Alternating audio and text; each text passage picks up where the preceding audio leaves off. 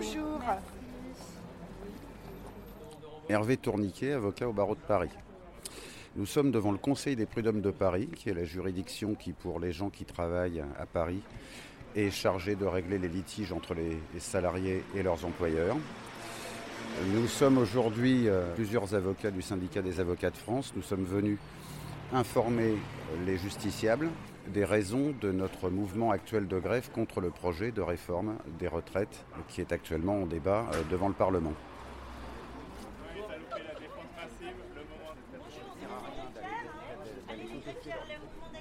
Alors je m'appelle Rachel Saada, je suis avocate au barreau de Paris. Donc c'est une action euh, qui, qui vise à expliquer aux justiciables euh, pourquoi nous sommes en grève? C'est la huitième semaine de grève. Donc c'est un mouvement, on le dira jamais assez, inédit, historique. Euh, plus rien ne sera pareil après ce mouvement. Euh, notre objectif, il est bien sûr de nous battre contre cette réforme qui est injuste, euh, qui est euh, dangereuse et qui au surplus va porter atteinte à l'indépendance de notre euh, profession, au-delà du fait que l'augmentation des cotisations va en réalité aboutir à une espèce de plan social sans indemnité ni chômage. on a très vite compris que c'était ça l'objectif. C'était de réguler notre profession au travers d'une réforme dont certains ne se relèveraient pas.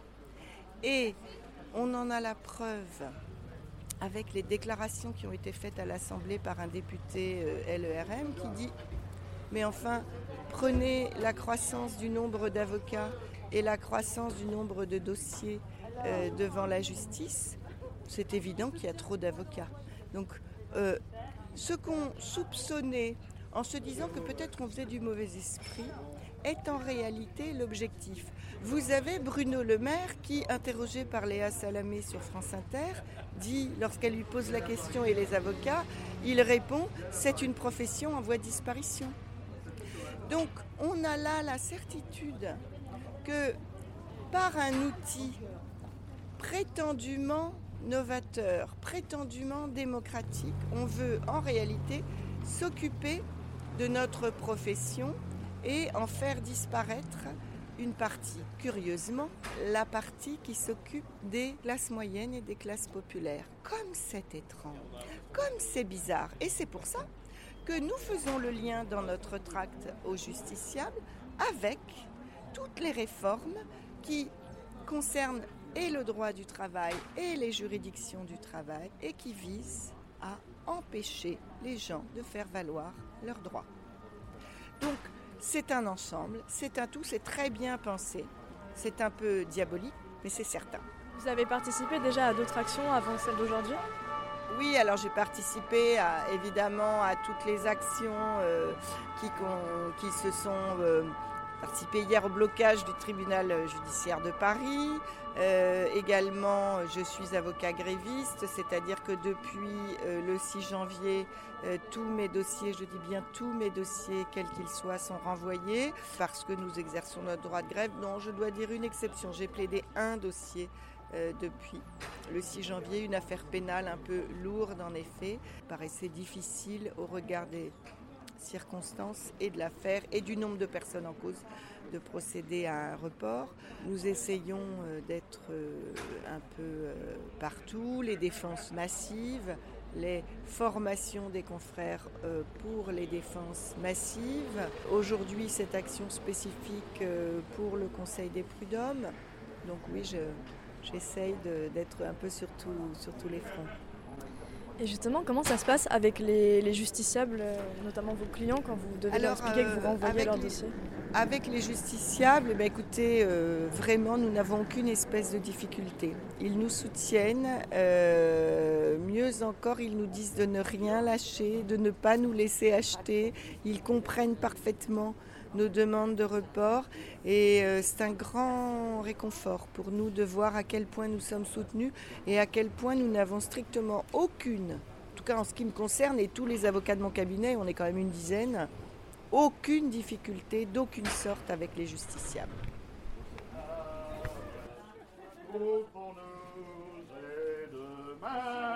Ah, vous savez, euh, il y a quelques jours de cela, euh, la ministre de la Justice, Madame Belloubet, a cru intelligent pour essayer d'opposer les avocats au reste des, professions judiciaires, je pense en particulier aux magistrats et aux greffiers, de leur adresser un courrier dans lequel elle leur fait part de sa compassion, de sa compréhension devant le mouvement de ces affreux avocats. Elle s'est pris un retour euh, extrêmement sec de la part des deux grandes organisations syndicales de magistrats, l'Union syndicale des magistrats et le syndicat de la magistrature, qui lui ont expliqué que l'état catastrophique de la justice dans ce pays n'était certainement pas dû à la grève des avocats. Ça fait deux mois que nous sommes en grève, ça fait des années que nous avons une justice avec un budget de misère et un manque criant de moyens humains et matériels. Quant aux greffiers, euh, ils sont eux aussi au front et leurs organisations syndicales nous ont également manifesté leur solidarité. Alors bien sûr, euh, il n'y a jamais d'unanimité. Il peut y avoir ici ou là quelques présidents, quelques procureurs, quelques chefs de cour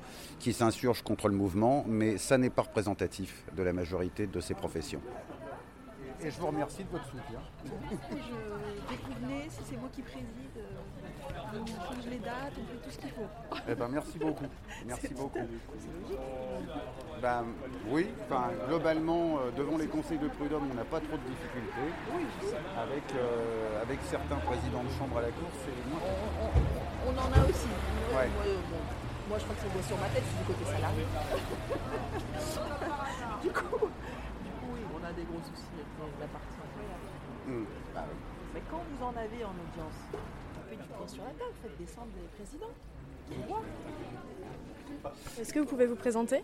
Oui, je suis David Van der Vlist, hein. je suis donc euh, avocat au barreau de Paris, je suis secrétaire général du syndicat des avocats de France. C'est le syndicat qui aujourd'hui a organisé euh, l'action c'est ça. Euh, parce que là, en fait, il y a une forte mobilisation des avocats, il y a beaucoup de renvois, il y a beaucoup de grèves.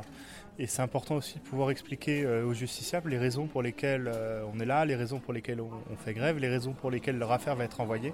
Parce que ça a des conséquences sur eux, donc c'est aussi une question de, correction euh, vis-à-vis d'eux. Et puis le combat pour les retraites, c'est un combat qui a vocation à être mené par toute la société. Donc c'est important aussi de chercher à impliquer les uns et les autres dans, dans ce combat. Et ça se passe comment le dialogue avec les justiciables ben, Là, il n'y a pas eu tellement d'hostilité, ça se passe plutôt bien, les gens comprennent. Euh, donc euh, je pense que les, choses, euh, les choses se passent bien et je pense qu'en réalité ça recoupe aussi la mobilisation des gens dans la société. C'est-à-dire qu'il y a beaucoup de gens qui ne sont pas forcément dans la rue, mais globalement il y a énormément de gens qui sont contre le projet de réforme des retraites. Et il y a une espèce de ras-le-bol.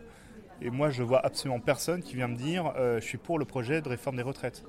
Les gens soit ils sont indifférents, soit ils sont franchement hostiles.